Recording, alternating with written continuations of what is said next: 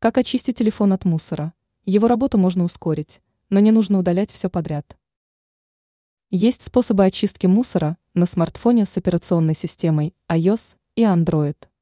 Отметим, что это не значит, что нужно ставить несколько приложений для очистки. Телефон может начать работать еще медленнее.